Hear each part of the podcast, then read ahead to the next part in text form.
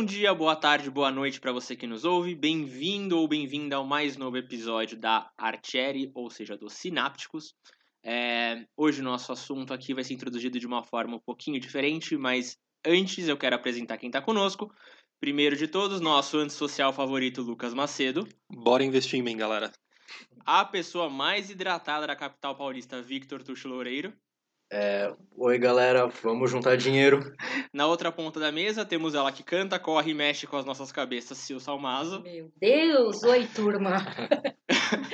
E por último, mas não menos importante, ela que está descobrindo como fazer café ainda, Bi Franco. Meu café é ótimo, tá? Com certeza, volto na Bi. Obrigada. Vamos lá, para começar eu vou seguir aqui uma ideia da Sil. Sil, introduza pra gente como é que a gente vai falar desse tema hoje. Uh, nós vamos fazer um ping-pong de palavras. Vamos ver se você adivinha qual é o nosso assunto. Muito bem. Qual a primeira palavra? Futuro. Posteridade. Nossa, mas futuro e posteridade, eu acho que você tá brincando. Mas é... dinheiro. Oh, era a minha palavra. Poupança. Agora que o Lucas pegou minha palavra, é... Ah, me perdeu. Economia. Escolha. Organização. É... Ai, meu Deus, eu não sei nenhuma palavra. Ah, alguém falou poupar? Eu falei poupança, ah, mas segue o baile. Vamos lá. Bom, gente, o nosso tema hoje é investimentos. Quem vai ser o moderador hoje sou eu. E eu quero começar com uma pergunta... Fala, Lucas. Não, eu só queria dizer que a gente tá falando para as pessoas descobrirem qual é o tema, mas lembrando que vai estar escrito, né? Então, assim... Quando ele eu falou, eu pensei, nossa, mas a pessoa vai clicar e vai ver o nome. É, eu só para os versos. A gente falou que era um jogo, não que era um jogo difícil. É fora que você falou de investir na gente, né? Então, uhum. Vamos embora. Eu quero fazer a, a, a botar o baldão na sala e eu quero especialmente ouvir de vocês. Por que, que o brasileiro não sabe investir? Ah, nossa, agora... Bom, foi uma acusação isso aí, hein? Vou começar a militar agora. Não, eu acho que a gente não é condicionado... Eu não sei, condicionado é uma palavra meio ruim. Acho que a gente não é educado mesmo, sabe? É um negócio que, sei lá, a gente vem de um histórico tão ruim de economia, de superinflação, essas coisas todas. Eu acho que a gente não tem muito essa cultura de, de sei lá, ser possível, sabe? Parece que é um negócio tão distante, tão não real. É, fala de... de de economia doméstica, de aula de como usar dinheiro, o que, que é o dinheiro. Acho que a gente não conversa sobre isso, é meio tabu, né? Sil, alguma eu, opinião? Eu acho que é uma história cheia de sustos, planos, é, capturas de poupança, e sobe e desce de inflação. Eu acho difícil. E, além do que, a gente tem um país muito desigual, e sobrar dinheiro... É, não é uma coisa assim. É, investir não é, so, não, não, não é sobrar dinheiro, é outra coisa. A gente vai conversar sobre isso, mas eu acho que a gente tem uma história assim, de deseducação financeira. Acho que também é o que o Lucas estava falando da educação, né? A gente não aprende isso na escola, a gente não tem essa educação em casa, então é muito difícil. Vai começar de onde, sabe? Vou procurar no Google, o que, que eu vou fazer? E são tantas opções, tem tantos vídeos, artigos, é tanta coisa que investimentos acaba sendo é muito confuso. Essa é a verdade, é a melhor palavra. Eu me sinto confusa quando eu vou começar e quando eu vou pesquisar. Olha, se eu tivesse que dar a re... minha real opinião, não fugiria muito de tudo que foi falado entre vocês. Eu acho que dois pontos... fundamentais, um, educação. O brasileiro ele não, não tem educação desde sempre, é, ensinando a tratar dinheiro, como o Lucas falou, falar de dinheiro como tabu. E complemento também com um ponto levantado pela Sil, né? Culpa do Brasil, realmente, como história. O Brasil é um país muito desigual, que para grande parte da população, é, guardar dinheiro é o primeiro passo, ainda acima de investir. Então, se está tão longe da sua realidade, sobrar dinheiro no final do mês, o passo de investir esse dinheiro que você não tem é, é um pouco mais distante. Não, e, e na verdade, o, o, um dos pontos mais fundamentais, até esquecendo, indo para a bolha agora, pro, mesmo para o pessoal que tem mais uh, capital para começar, é, antigamente o pessoal ganhava quatorze por cento ao ano sem sair da cadeira. Então, confiar no gerente do banco já, já resolvia. Então, você não precisava saber muita coisa. Mas, na verdade, essa vai para a segunda gafe do dia. A primeira foi o joguinho. A segunda foi que, na verdade, o tópico não é bem investimento. São os primeiros passos dos investimentos.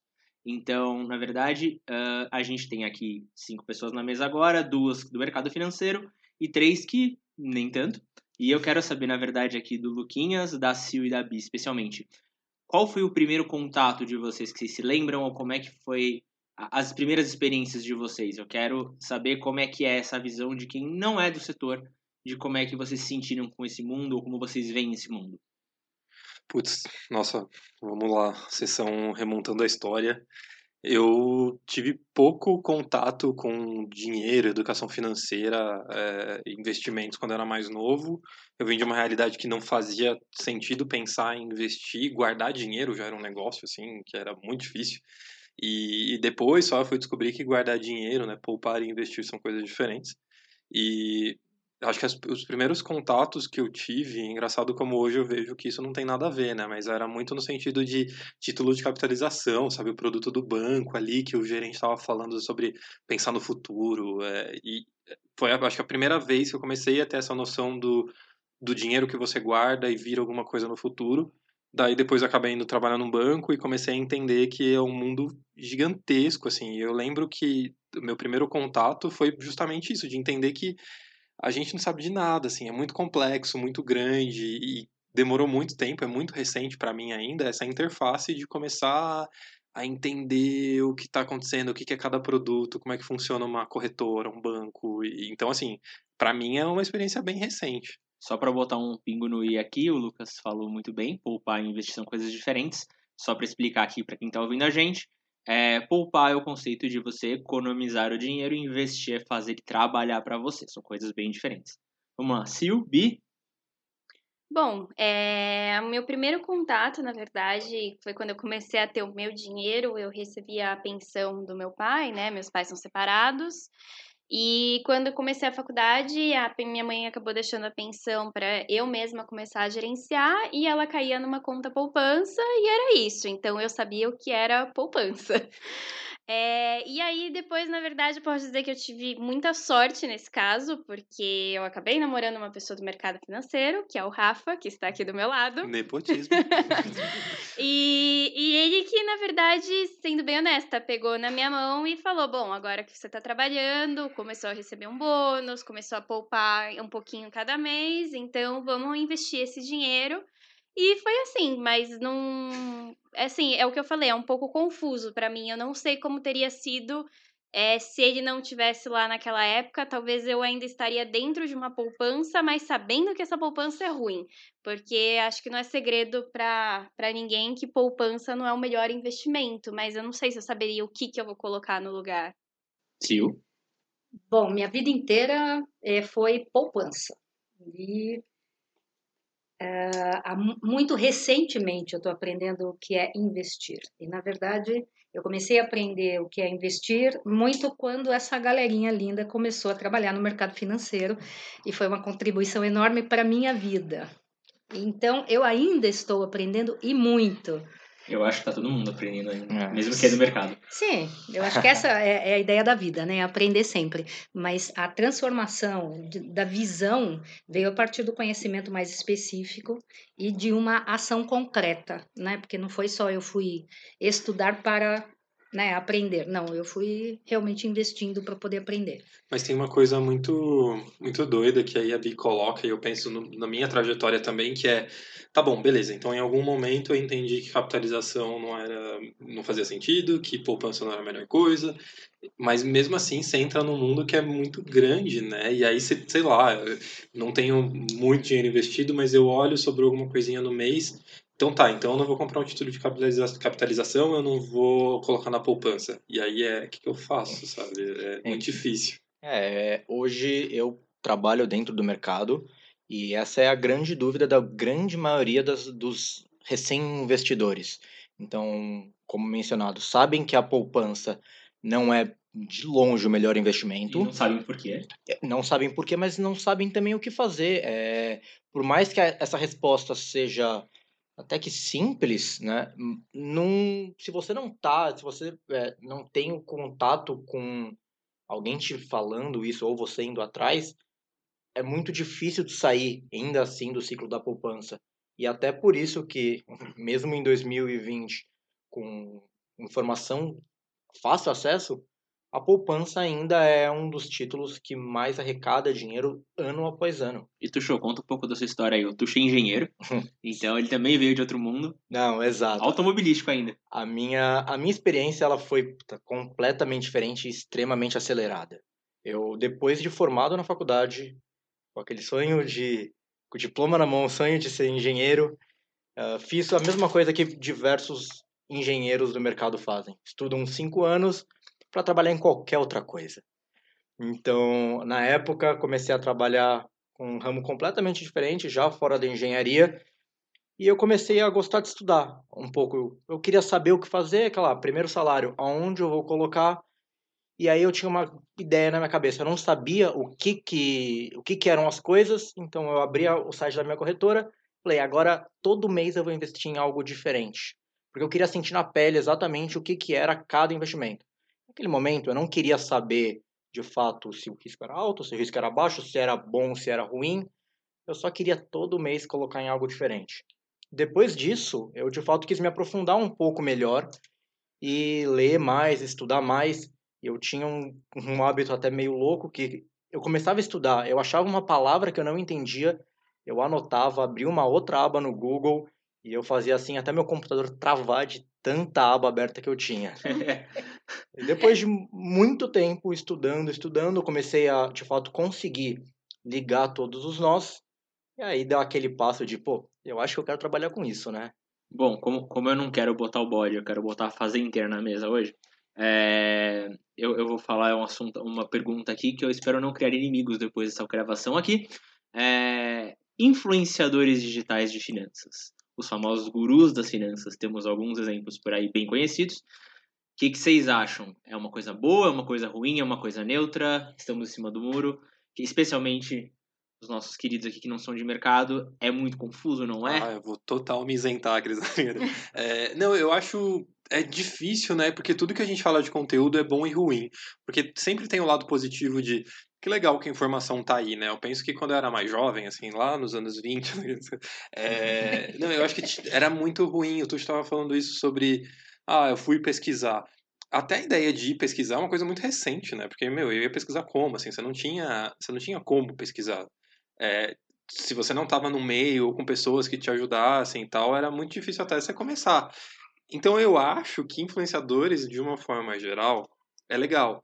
Só que o negócio começa a ficar tão, tão grande, sabe? A internet vira essa terra tão terra de ninguém, que aí é, você vai ter o bom e o ruim, sabe? E aí o que eu acho que falta hoje pra gente é, de repente, achar algum jeito, e eu não sei a resposta, mas achar algum jeito de separar o que é bom e o que é ruim, sabe? Então, é legal que a informação exista.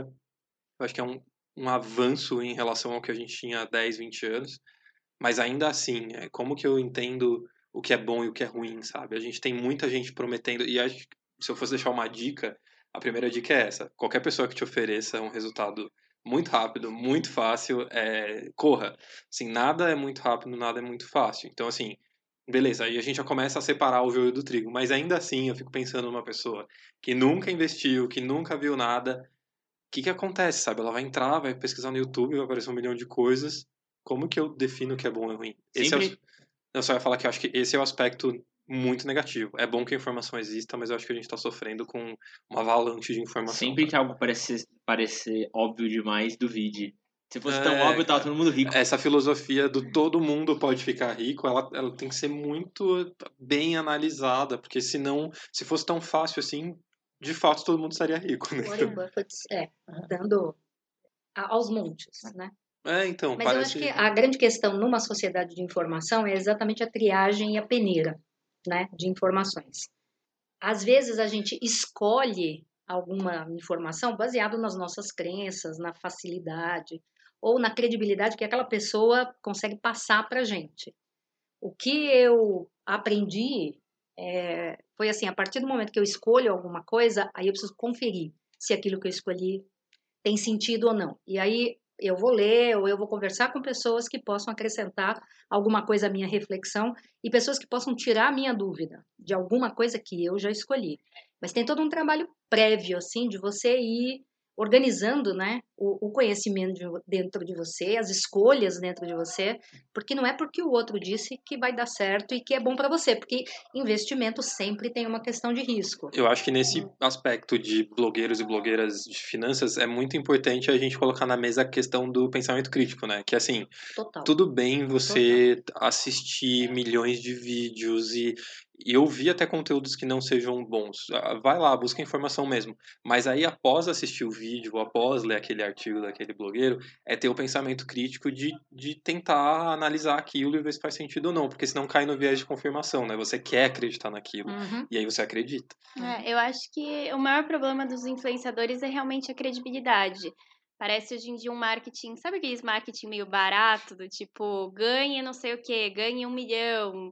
É, falta credibilidade e, querendo ou não, um que faz isso, ele acaba atingindo a reputação dos demais.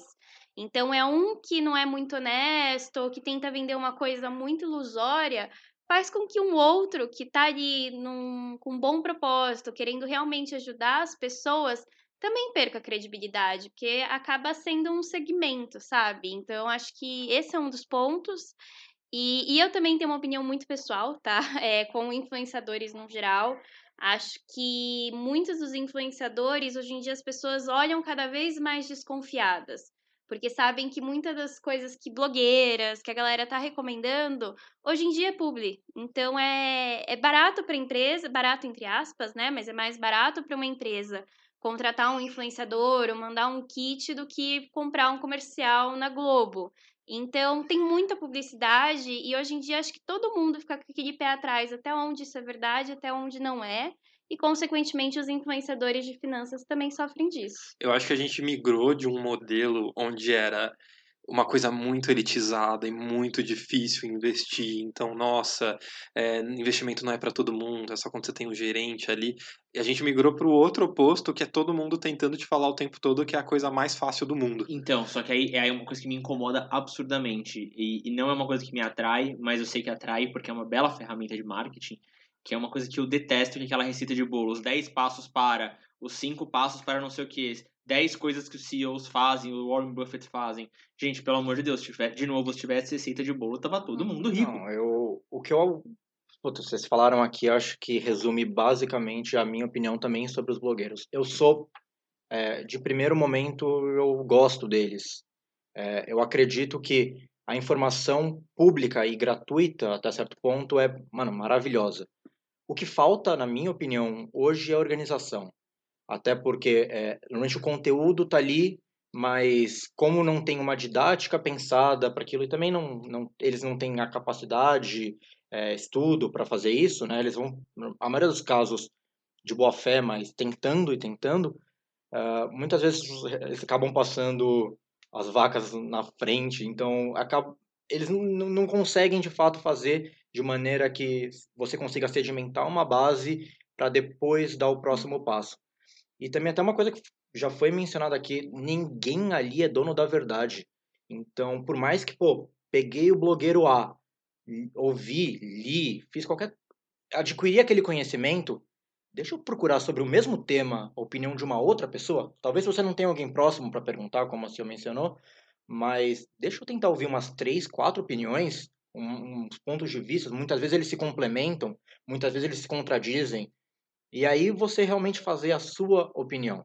E só quando você conseguir absorver tudo ao seu redor e conseguir, de alguma maneira, colocar na prática, você ter a sua opinião baseado nas suas vivências, aí sim você vai poder falar que eu sei tal coisa, agora eu conheço. Porque só é, ler uma biogra- a biografia do Warren Buffett não me faz Warren Buffett. Ele investe muito melhor que eu.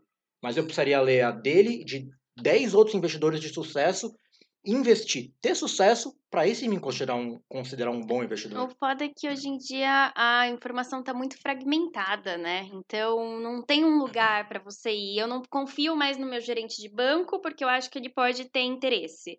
Eu não confio no blogueiro porque eu acho que ele pode estar tá falando asneira. Aí eu vou procurar no Google, eu não sei se o site é confiável, não é, cada site vai falar um pouquinho. Então é aquele negócio que você mencionou no começo, se você for começar a estudar, tinha mil abas, é uma informação, não é. Tem um lugar em que eu vou falar, putz, beleza, vou começar a estudar, vou começar por aqui. É muito fragmentado, é, é meio que, que eu não sei por onde começar. Você tem que ter ideia que ninguém tá certo e também ninguém tá errado. Você falou, não confio no meu... Grande maioria não tá errado. É. Mas, pô, até mesmo seu gerente de banco, você fala, ah, talvez ele tenha algum conflito de interesse, talvez ele não saiba otimizar o meu, o meu investimento a fundo, mas alguma coisa você consegue extrair de uma opinião dele. Alguma é. coisa você extrai de um blog, alguma coisa você extrai de qualquer youtuber. Um passo anterior também, só que a gente comentou, tá falando sobre blogueiro e sobre a pessoa que de fato gera o conteúdo, mas acho que é importante também colocar um pouco de culpa aí nas plataformas, né? A, a pessoa que coloca lá, às vezes ela pode até ter alguma didática e alguma ideia de passo a passo, mas quando a gente pesquisa investimentos, aparece um monte de coisa de acordo com o que a plataforma acha que é relevante. Então tem um lado também que, assim, eu não, não quero tirar a culpa do, do pessoal que está só vomitando conteúdo, mas eu acho que a internet toda, como esse ambiente, ela não é muito favorável, assim, é. a não ser que você, a princípio, já esteja tentando criar uma, uma cadência de estudo e procurando assuntos específicos. Mas se você, pensando aqui que o programa é os primeiros passos para investir, se você digita primeiros passos para investir, vai aparecer coisas desde muito simples a muito complexas, então, assim... E muitos vendem no curso. Exato, e aí você tem a venda do curso também, que é outra, acho, que, outra questão. Eu acho, uma, uma, eu acho, eu vou usar no bom francês, eu acho uma puta de uma ironia você pegar cursos que são para os primeiros passos para alguém investir e você ir lá e cobrar quatro mil reais do cara para um curso online. Eu acho bizarro, porque querendo ou não, se é o primeiro passo, o cara nem sabe como começar, assim, o cara já começou endividado. Mas sabe o que eu acho também, pensando na, na, nas questões mais de marketing? Às vezes esses cursos são justamente caros, porque é um jeito de se distanciar, né? Do tipo, olha, você pode ter o teu conteúdo ali no YouTube, mas eu estou te vendendo um negócio que é super caro porque meio que endossa que isso é efetivo, sabe? E geralmente é a mesma coisa. Exatamente, então, exatamente. Não, eu fui... Eu, uma coisa que eu acho muito... Eu, eu acho que isso, inclusive, numa estratégia, talvez. Porque você falou, né? A, a, a plataforma dá... O YouTube, por exemplo, dá numa ordem que ele acha relevante. Só que você também entra na, na, na, na, no canal do no YouTube, você vê que o, o próprio influenciador, o próprio blogueiro, não se preocupou muito de botar em ordem. Eu, eu cansei de estudar algumas páginas do pessoal que o assunto se repete trinta vezes em, em diferentes épocas, é o mesmo assunto e completamente desconexo ou fora de ordem. Não é que tem uma didática. Ok, eles têm didática dentro daquele assunto, naquele vídeo. Mas se você quiser estudar um passo a passo, pô, por onde eu começo? Não tem! Agora, a minha dúvida, que queria jogar na mesa polêmica, é se a gente... Eu tô falando de um cenário onde a gente não tinha educação financeira, a gente não tinha ninguém ensinando a investir. Ainda não tem. Escola deveria ter, eu acho que a escola deveria ter e não tem. E quem tá fazendo esse papel é o blogueiro. Se não é o blogueiro, se a gente tá culpando ele por algumas coisas, quem, quem deveria ensinar? Então, como, como que isso deveria acontecer? Só para dizer que existe um projeto agora, de né? governo, sim. Recente, tem uma preocupação dentro da área de matemática, inclusive de educação financeira, é, eu, que é uma, uma, uma né, tendência da educação, inclusive de sanar um problema é, é, vai, endêmico. Só que né? eu, vou resgatar, eu vou resgatar uma frase que o nosso querido Bomba, que não está aqui hoje, é, falou da outra vez, até aí inglês também tá na grade curricular e não adianta muita coisa, né? É não resolveu muita coisa. Então, assim, eu acho que você tá, tá, ok, tá na grade curricular das escolas. Ok, só que o inglês também tá, e se você pegar um gringo e botar no shopping, geralmente ele vai ter um problema, em muitos casos. Então, eu tenho um pouco de medo, você até pode ter. Eu só espero que não seja um desfavor em algum grau. Eu acho que a gente precisa, além de começar a investir, precisa ter uma educação de realmente o que, que é crédito, o que, que é uma dívida, o que, que é um débito, o, o que, que é um cheque, é, o que, que é um cheque especial. É, são coisas básicas que, putz, eu acho que aqui na mesa todos nós sabemos, mesmo eu, a Sil e o Lucas, que não somos do mercado, mas da realidade brasileira não é essa, assim, a realidade brasileira muitas vezes não sabe o que, que é entrar em cheque especial. Nossa, isso, nossa, isso é muito pesado, acho, eu... eu Ou o cartão de crédito, né, que as pessoas acham que é dinheiro mágico. Sim, cara... Ou, é, é, como chama? Car... revezamento de cartão, né? Abre um para cobrir o outro que abre... Meu, meu cartão aumentou o limite, eu posso gastar o dobro. Isso, isso é muito assustador, assim, a questão do cheque especial, eu já entrei em cheque especial, e eu, real, entrei... sem saber o que era, porque assim, eu nunca tive educação financeira de entender o sistema, entender o banco, entender o que é, é. O, que é o, o cartão de débito, o cartão de crédito, o que é o juros, juros compostos, não sei o que. E quando, eu acho que eu comecei, assim, o Rafa perguntou isso no começo, eu nem estava lembrando, mas eu acho que minha relação com o dinheiro começou a mudar muito nesse momento, que eu entrei no cheque especial e eu vi a bola de neve que aquilo virou, e eu comecei a entender, falar, isso é um banco, é assim que funciona, isso é juros, isso é um cartão de crédito. E aí você começa meio que... Acho que talvez o ponto é, quando isso entra na tua vida mesmo, é o momento que você olha e fala, hum, tá, eu preciso me preocupar. Fazendo uma analogia meio nada a ver, mas é meio igual a política, sabe? O sistema político é tão complexo que quando você começa a ser impactado por isso, talvez seja o momento que você olha e fala, eu preciso entender um pouquinho como funciona. E dinheiro é super importante, né? Mas Acho voltando que, ah... um pouco para sua pergunta, né, se não são eles, quem vão fazer... E é por esse momento que eu falo que eu acho que eles não são vilã, é, vilões de fato. Porque, por bem ou por mal, o conteúdo tá acontecendo. Tá ficando mais normal pessoas falarem de investimento, pessoas falarem de dinheiro. E eu acho que, é, de maneira realmente bem primitiva, falar sobre é um passo extremamente importante.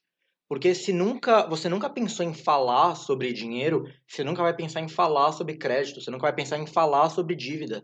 A galera precisa perder um pouco desse medo, dessa relação que você tem, você mesmo com o seu cartão, né? É, realmente saber, fazer, saber o quanto você ganha, saber o quanto você gasta, e você ter uma relação saudável interna com o dinheiro, mas também saber discutir. Muitas vezes alguém é, levanta o assunto, É, você ter algo a acrescentar, nem que seja uma opinião, porque muitas vezes a sua visão é, contribui com a do outro, a do outro contribui com a sua, mas enquanto ninguém falar nada, é, vai ficar exatamente igual, não tem colégio que vai botar, porque até mesmo o inglês ninguém é fluente, no Brasil mesmo, na grade curricular, não importa alguém impor, agora a matemática financeira é, é obrigatório, é obrigatório todo mundo saber o que é crédito, o que é dívida, o que é investimento. No colégio vai ser só mais uma aula para a galera matar. Se a sociedade inteira não tem o interesse, de fato, em, em transformar normal conversar sobre dinheiro, vai, vai transformar isso muito mais difícil. Tuxo está completamente revoltado com a situação da educação financeira no não, país. E só adicionando um ponto que eu acho que é muito particular do Brasil, é parcela, né? Cara, você que vai é um comprar um negócio e fala, parcela em dez. Putz, parcelar em dez, dá pra pagar. cinquenta reais. Só que no aí, mês. No segundo mês, eu vou comprar outra coisa que parcela em doze. Ai, e aí, aquela... quando eu vou ah. ver o quinto mês, eu tenho umas vinte parcelas pra pagar que não dá pra pagar. Ah, é aquela brusinha de quinhentos reais. Então, eu só queria falar, é, quando o Tuxo fala que a, a, o primeiro passo talvez seja a gente falar sobre dinheiro, eu acho que tem todo um preconceito nas famílias, ou não é um preconceito, mas uma forma forma, né, de lidar com o dinheiro que vem dos pais, que vem dos avós, que vem esta coisa do... A gente não conversa sobre o que falta, a gente, sabe, aquela coisa, a gente vai dar um jeito, não, vai dar tudo certo. Na verdade, a gente precisava botar na mesa, ó, oh, gente, não tem. O mais né? divertido Ou... quando você é assessor é perguntar quanto a pessoa ganha. É a primeira pergunta que a gente faz, a cara da pessoa é ímpar. Tipo, é, é como, tabu isso. Como você um quer pouco. saber quanto que eu ganho? É. Então, o que, que você vai fazer com essa informação? É. É pra mais, porque dinheiro, gente, é valor. Dinheiro é poder, dinheiro tem uma série de coisas simbólicas por trás dele. Dinheiro é autoestima, é definição de imagem, é definição de... De, de capacidade de, o dinheiro, de obter coisas. O dinheiro te coloca num lugar no mundo, né? Assim, ter ou não ter. A, a gente fala muito sobre, já gravou o programa sobre consumo, então é muito sobre o que você tem em relação a dinheiro, te coloca num lugar, logo te faz consumir, o que você consome também te coloca num lugar. Eu acho que é muito isso, assim, é muito tabu falar de dinheiro. E, e eu não sei, assim, eu acho que eu não lembro de ter muita conversa aberta sobre o que é um cartão de crédito, sobre o que é dinheiro, sobre o que é dívida. E o que eu acho mais complexo, assim, eu não sei se eu estou adiantando na discussão, mas é que é o famoso investimento para quem não tem dinheiro, sabe? Eu, eu lembro muito de, na infância, não, não sobrar nada, sabe? Mas a gente assistia nos programas de tarde, ali, aqueles... programas pra, de assuntos gerais, de chegar um economista e virar e falar, é muito fácil investir, é só você guardar mil reais por mês. Então, eu acho que o discurso que chegava, assim, acho que isso mudou um pouco, mas o discurso que chegava era desse lugar distante, sabe? De, de investimento não é para todo mundo. Investimento é só para quando você está no momento da tua vida que você tem muito dinheiro, que você tem muito dinheiro sobrando. E, e isso que eu acho que é... eu, eu, eu, eu juro que não estamos enganando crianças aqui, gente. É, o Rafael tá falando por ele mesmo. Eu não posso, não posso, não posso garantir que eu não esteja enforcando ninguém. Mas eu acho que... Eu...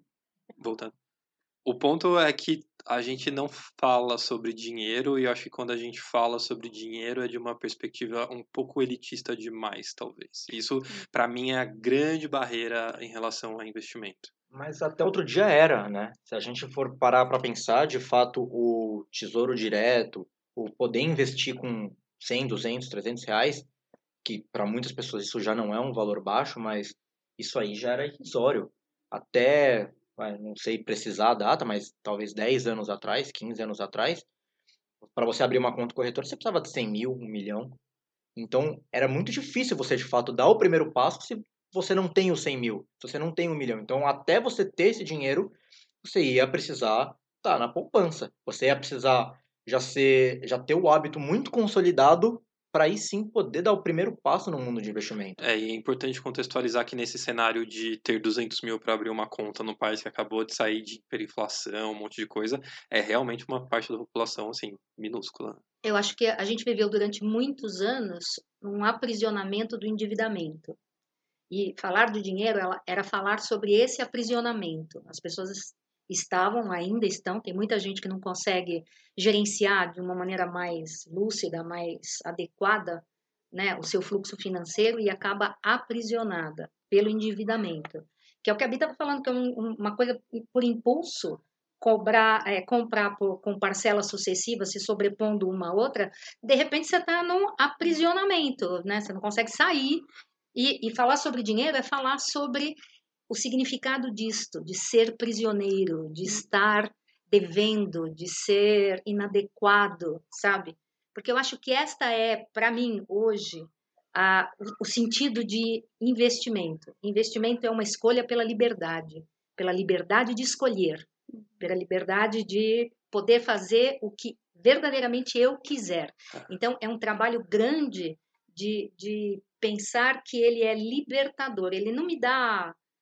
Pode me dar se eu quiser, né? Status, ou... mas a questão é, é ter a liberdade de escolher, porque estar endividado é não ter a liberdade de escolher. E eu acho que a gente ainda está brigando muito com a construção desta ideia de se libertar da dívida. É, a gente já teve umas conversas fora da gravação sobre isso, e eu acho muito interessante pensar que a gente vive um momento meio de ruptura em relação ao sistema. Porque eu ainda fui educado um pouco pelos meus pais na ideia de você tem que ter um boleto, porque você, não, você tem que pagar coisas, porque é o único jeito de ter coisas. Então, assim, você compra um carro e você vai parcelar ele em dez anos. E é isso, porque é o jeito de, de ter coisas. Então... é a lógica do você tem que ter uma dívida você todo mês. Você compra uma dívida. Exato. Só que eu acho que um dos pontos que a gente até falou um pouquinho no outro podcast sobre consumo é a gente consome de certa forma porque nos traz uma felicidade momentânea. A partir do momento em que você pode parcelar e você... Porque existem duas formas. Ah, eu quero comprar, sei lá, um... uma bolsa. Eu poderia economizar mês a mês e comprar a bolsa, e aí meio que esse impulso iria se manter e eu ia ter o meu objetivo, ou eu posso comprar a bolsa e parcelar.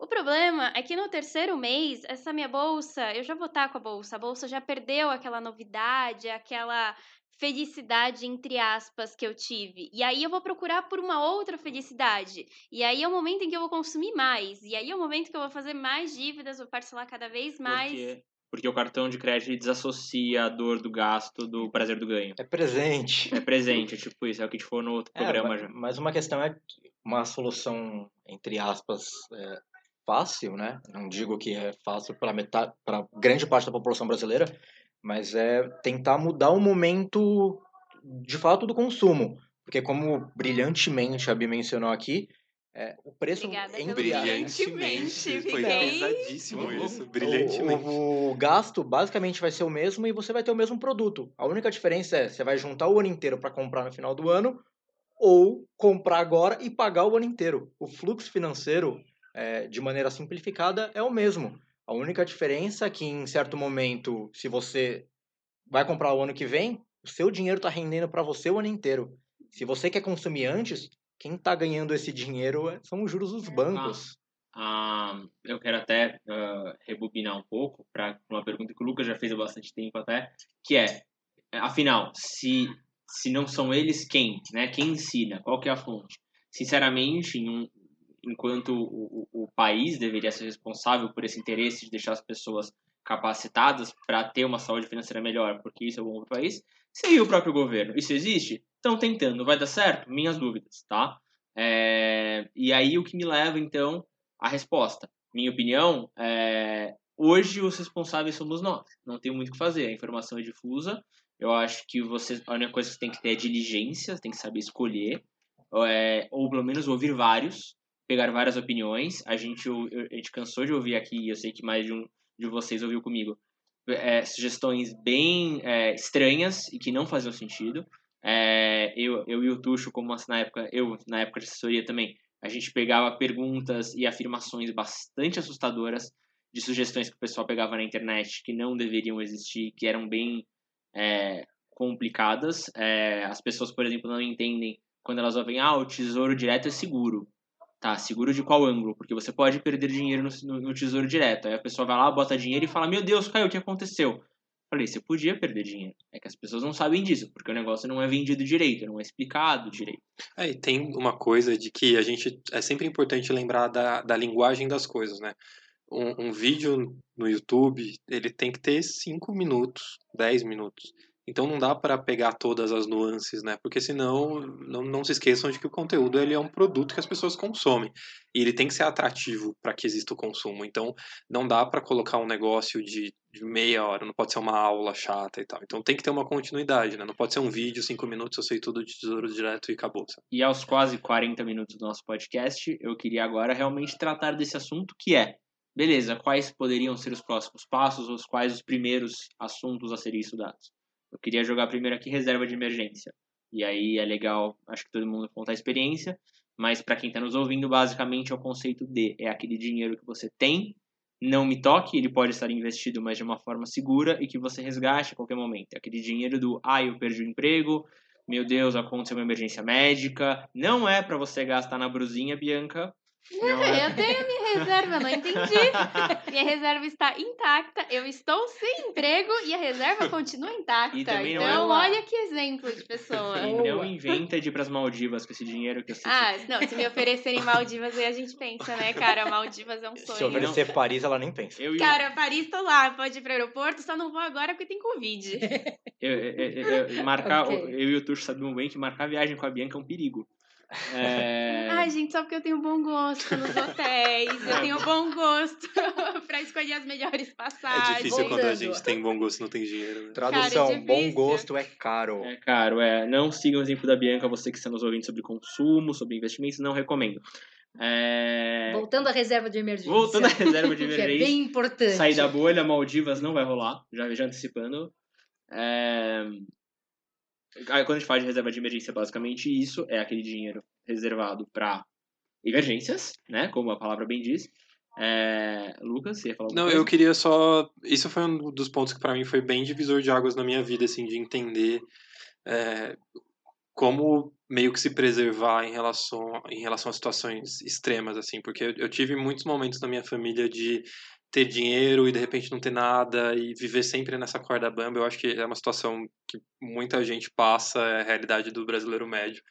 Então, ter aprendido isso sobre reserva de emergência para mim foi uma coisa bem, bem interessante, porque eu sei que é muito difícil guardar dinheiro e que não é todo mundo que vai conseguir ter esse acesso, mas a, a gente aqui, a nossa missão, a missão do podcast é muito falar sobre consciência, né? Sobre ter consciência do que, que você está fazendo, do que, que você está comprando. É, então, eu acho que a reserva de, de emergência, eu acho que é o primeiro passo mesmo. É aquele momento que você para e fala, putz, ao invés de, de comprar uma roupa ou de fazer alguma coisa meio desnecessária, vamos garantir que pelo menos isso tá ok. Porque é, é, dá uma segurança, porque eu acho que daí para frente tudo fica um pouco mais tranquilo, sabe? E adicionando, é, já que a gente está falando de reserva de emergência, sei lá, às vezes você não tem um, uma receita muito boa, não ganha um salário tão bom, ou está desempregado, não sei qual é a sua situação financeira. Mas, assim, uma das coisas, eu trabalhando com marketing, uma das coisas que a gente sempre falava é, ah, a pessoa não tem dinheiro para ir para Maldivas. Mas justamente porque ela não tem esse dinheiro para gastar com coisas mais caras, às vezes ela se dá ao luxo de coisas que não são tão caras. Então, um exemplo besta, mas é verdade. É, às vezes a pessoa não tem tantas condições financeiras, mas acaba comprando, sei lá, um condicionador um pouco melhor. É tipo substituir. Será que precisa desse condicionador? Será que... É, e aí volta muito ao nosso podcast, que na minha opinião é um dos melhores, sobre consumo consciente. Se você não ouviu, ouça. É o nosso podcast número um. Não, é legal você falar disso, porque assim, só conceitualmente, vamos lá, reserva de emergência, os meninos vão conseguir falar melhor, mas é um dinheiro que você vai guardar para caso dê tudo errado na tua vida, você perde o emprego, você vai garantir que durante algum tempo você fique bem estável, tranquilo. E assim, é pra mim uma coisa muito interessante de eu pensar que eu vou economizar para chegar nesse valor. Depois disso, abre-se um mundo lindo de talvez dê para começar a investir. Eu já tô um pouco acostumado a guardar alguma coisa, a roda começa a girar de um jeito diferente. Mas esse primeiro, esse primeiro seis meses ali, calcula mais ou menos uns seis meses o quanto que você gasta, coloca isso em algum lugar que vai render alguma coisinha ali com segurança, mas é, garanto que você vai dormir um pouco mais tranquilo. E eu acho que o que a Bi falou é exatamente isso. Eu sei que às vezes a gente quer se dar alguns luxos porque a vida é difícil, mas economiza aqui, puxa um pouquinho ali, pelo menos para te dar alguma tranquilidade para dar os próximos passos. Olha, a, a, a, o primeiro paradigma que tem que ser quebrado, e isso vale para qualquer coisa de investimentos, é o seguinte, é, o, o conceito de investir é você parar de trabalhar pelo dinheiro para o dinheiro trabalhar para você. Então essa é a primeira coisa que você tem que entender. E quando você fala de reserva de emergência, é um assunto que ao mesmo tempo é muito simples e muito complicado, porque reserva de emergência é relativa. Primeiro depende do seu tamanho, então as pessoas perguntam quanto eu preciso deixar, depende de você e do seu custo de vida. Segundo, que é muito complicado você virar aquelas formulinhas de bolo de ah, reserve vinte por cento, dez por cento da sua renda para alguém que ganha o salário mínimo e tem três filhos para criar. Então, assim, é ao mesmo tempo um papo que você tem que tomar muito cuidado para não entrar na bolha, porque nem para todo mundo é tão simples, e acho que a gente tem que entrar nesse mérito também, É, de discutir entre nós aqui também como fazer para esse tipo de pessoa. É o guardar os dez reais? Pode ser, por que não? Né? Começar guardando de pouquinho em pouquinho para ter aquele dinheiro, não me toque, nem que você bote, e eu vou cometer um crime aqui no mercado financeiro, é nem que você coloque na poupança, mas pelo menos que um lugar que você não gaste. Tem uma, eu não vou fazer propaganda daqui, mas tem alguns bancos digitais, risos, que você consegue muito fácil ali no aplicativo colocar um dinheirinho guardado que é tipo trinta reais. Eu acho, e a Sil pode falar melhor sobre isso, que tem uma mudança no comportamento muito forte quando você faz isso. Porque quando você vê que o seu dinheirinho rendeu um centavo, você começa a inverter o jogo. E você começa, eu acho que assim, partindo do ponto, digamos que você já guardou ali, você tem alguma reserva de segurança, tá tudo bem, tá tudo tranquilo. O que, que vem depois? É guardar dez reais. E aí quando você vê aqueles dez reais virando dez reais vírgula zero um centavo, eu acho que a mudança que acontece ela é muito poderosa, que é o momento que você parte e olha e fala, eu posso fazer meu dinheiro virar alguma outra coisa, sabe? E daí é mais fácil de continuar, talvez, né? Tipo dieta, né? É tipo dieta. Você faz dieta, você vê que perdeu trezentas gramas, você fala, ô, oh, valeu a pena. Eu, eu acredito que, de fato, acho que é o primeiro passo, mas também é um dos mais importantes, você conseguir fazer a sua reserva de emergência.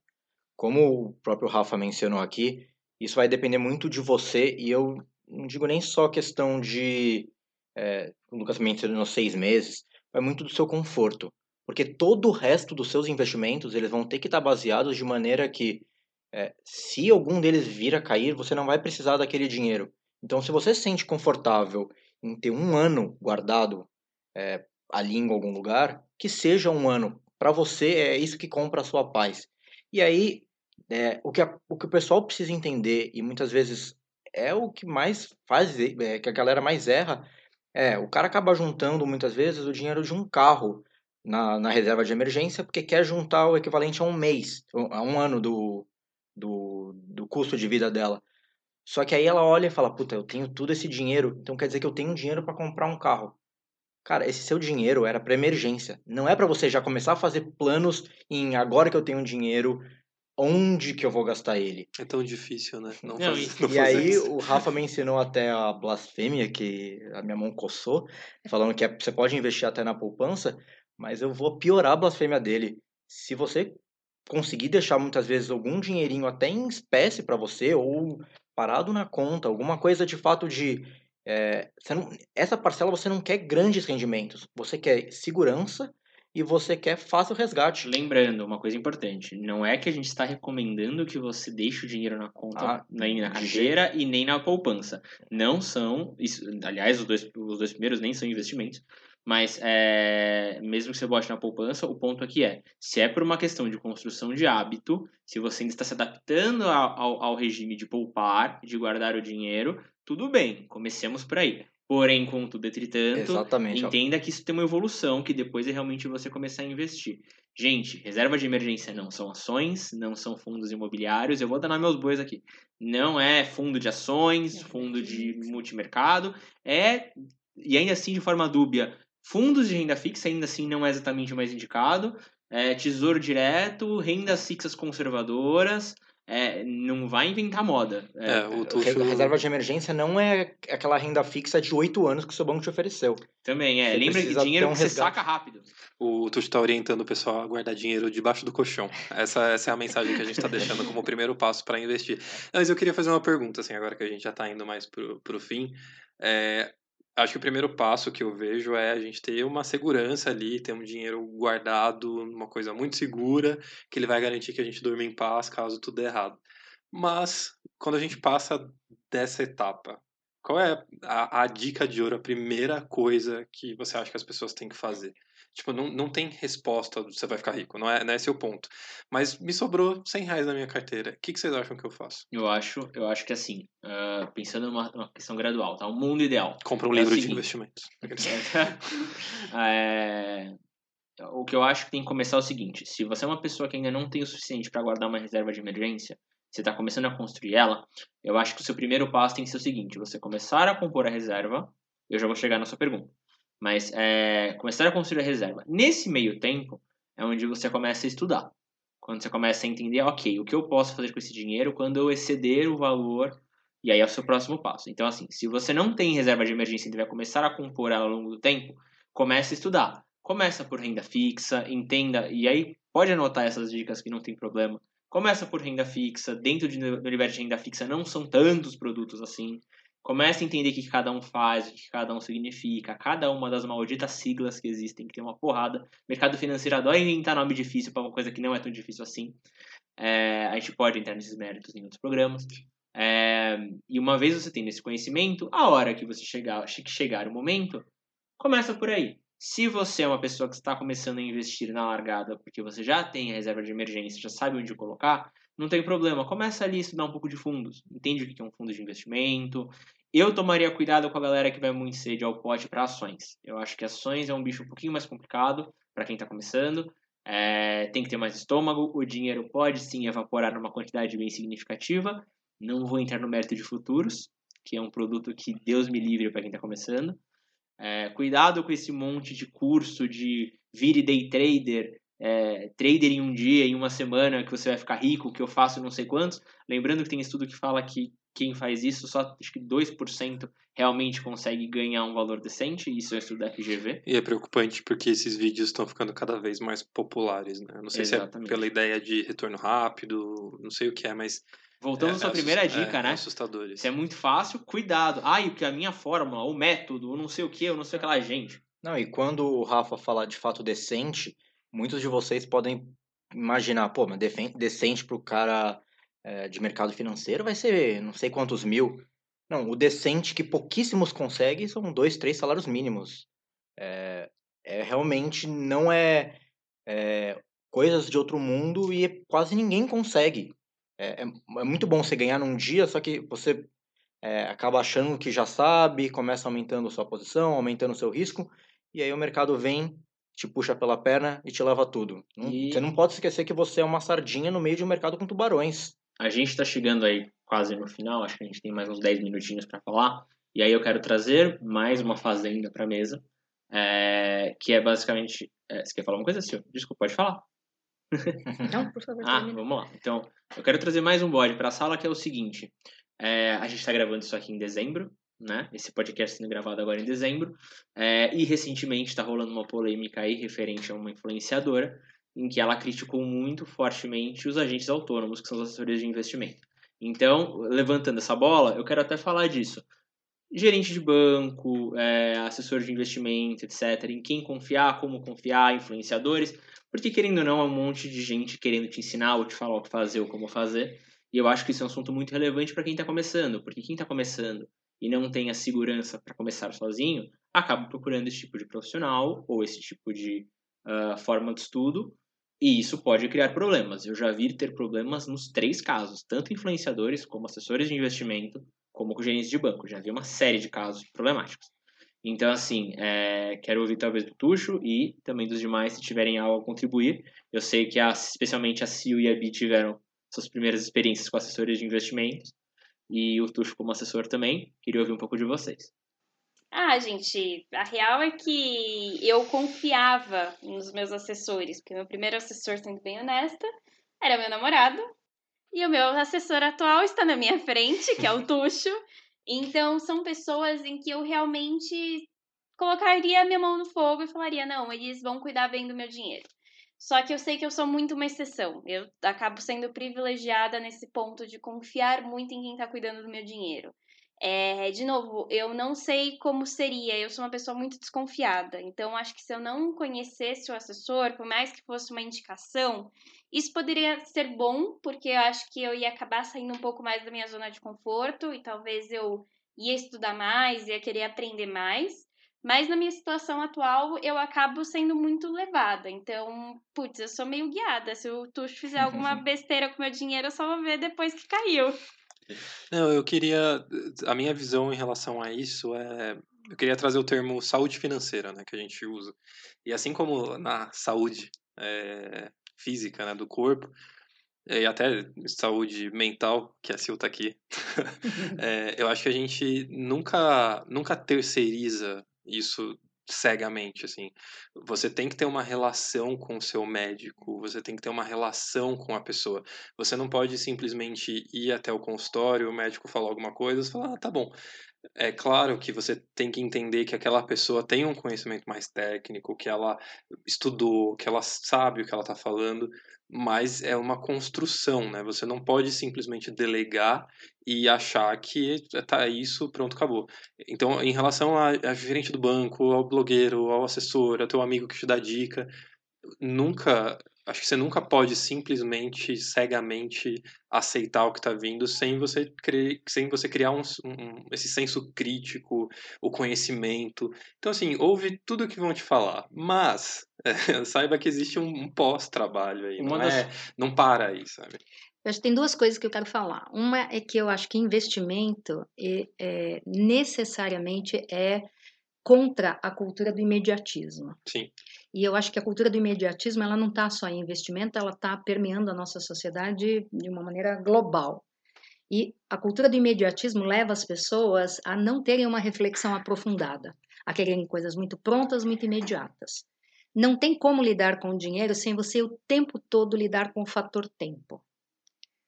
Ele, né, para juntar dinheiro, para fazer o dinheiro render, para conseguir... pagar todas as parcelas, para conseguir conquistar estabilidade. Tempo. Tempo é uma questão seríssima. Então, é um, é um, é um meio paradoxo, né? Porque as pessoas têm uma expectativa de muito imediatismo. Mas, ao mesmo tempo, o que o Lucas falou é, é totalmente verdadeiro. Quando você vê que você tinha trinta, depois você tem trinta e cinquenta, depois você tem trinta e um, esse micro resultado...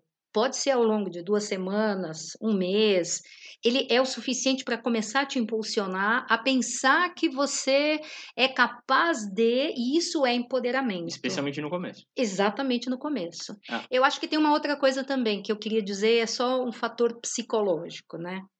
É, eu acho que tem uma ideia equivocada do tipo, eu vou guardar o que sobra. Eu acho que a gente pode, na vida, redimensionar. Eu vou viver com o que tem. E se você, ao invés de guardar o que sobra, você tirar na entrada e não na saída, você redimensiona o que você vai fazer com o que você tem. E assim você começa realmente a organizar, né, a sua mente para você guardar e para você tirar uma parte para o seu futuro, para o seu conforto, para o seu projeto, não importa. Então, eu acho que tem uma, uma, uma organização, porque tudo bem, se você tirou no começo e faltou um pedacinho, você tira um pedacinho, mas você já tirou no começo, você tem um compromisso com você.